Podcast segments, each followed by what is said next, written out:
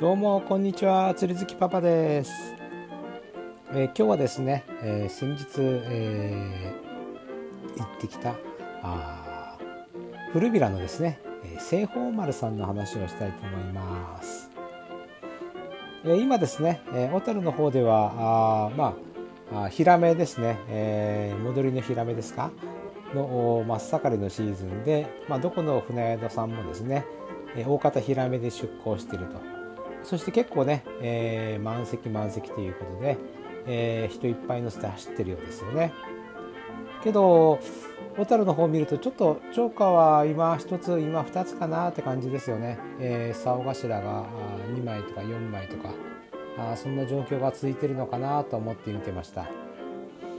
えー、話はですね、えー、今日は古びらの西方丸さんですけれども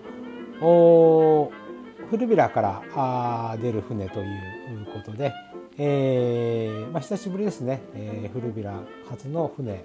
に乗りました。えー、西方丸さんですね、えー、他のまあ、小樽のいわゆる有名どころのですね、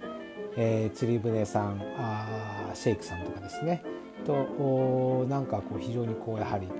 えー、お客さんを迎えるっていう感じでですね、えー、きちんと、まあ、当然整備されてきれいにされていると。でまあアンタレスさんなんかもですね、えー、かなりこう中には船の中に電子レンジやクーラーまでついててですね、えー、どうぞ快適に過ごしてくださいという感じなんですけれども、まあ、西方丸さんはどちらかというとそういう感じじゃないです。えー、こう当然電子レンジもですねクーラーもなくて竿立てもありませんから自分で持っていかないとダメです。けれどですね、えー、西方丸さんはあ、まあ、きっちりと釣らしてくれました。えー、小樽の方で、えー、ヒラメのやや渋いチョークがついてる中でですね、えー、釣り好きパパが行った時はみんなガンガン釣ってましたね結構。お釣り好きパパはそれでも45枚56枚ぐらい釣ったのかな、えー、釣れてましたで釣り好きパパの腕でこの程度ですからまあ、他のですね一緒に乗った方々もかなり今後 10, 10枚以上皆さん釣ってたんじゃないですかね。えー、ということで、えー、かなり超過を上げている釣り船です。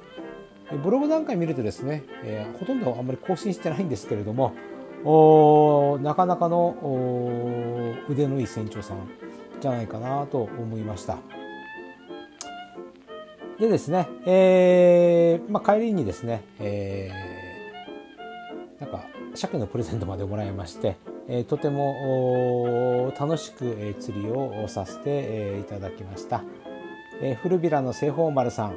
えー、ちょっとですね、えー、なんていうかなああまり観光客向けというかですね、えー、釣り初心者向けじゃないんですけれども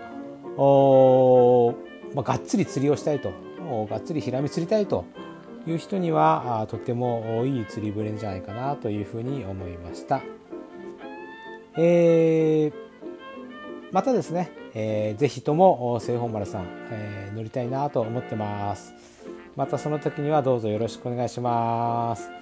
以上、釣り好きパパでした。さよなら。